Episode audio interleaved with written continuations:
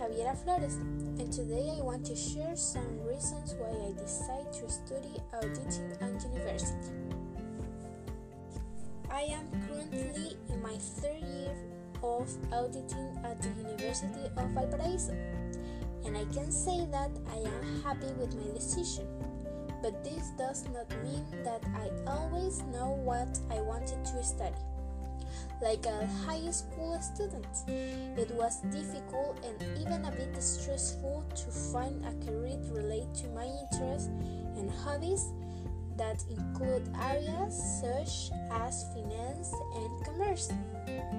Therefore, I focused my attention on university degrees in both science engineering, auditing, and both science administration. After analyzing my best skills, that is not. I decided that auditing was the best choice. Like any career, in the beginning it was a challenge, but today I feel more confident with my decision. It fulfilled all my initial expectation and I discovered that not everything is math. It also has humanistic course that I didn't know I liked. Also there are different areas that you can apply for once you finish your university degree. Today I can say that the career is what I expected and more. I have had good grades and I belong to a study group in which teamwork and responsibility stand out.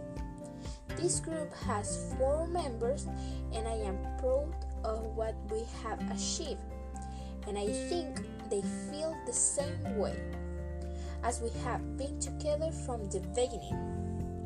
I must emphasize that the effort support with each other and the constant method to reinforce what was seen in class have been fundamental in the training process, even more so with the pandemic situation.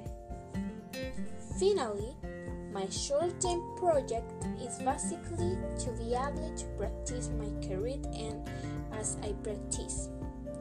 I will take other course and or training to special in the area.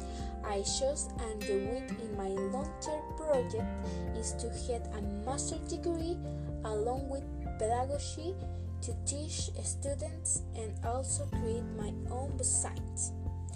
Thanks for listening my podcast of Javiera Flores.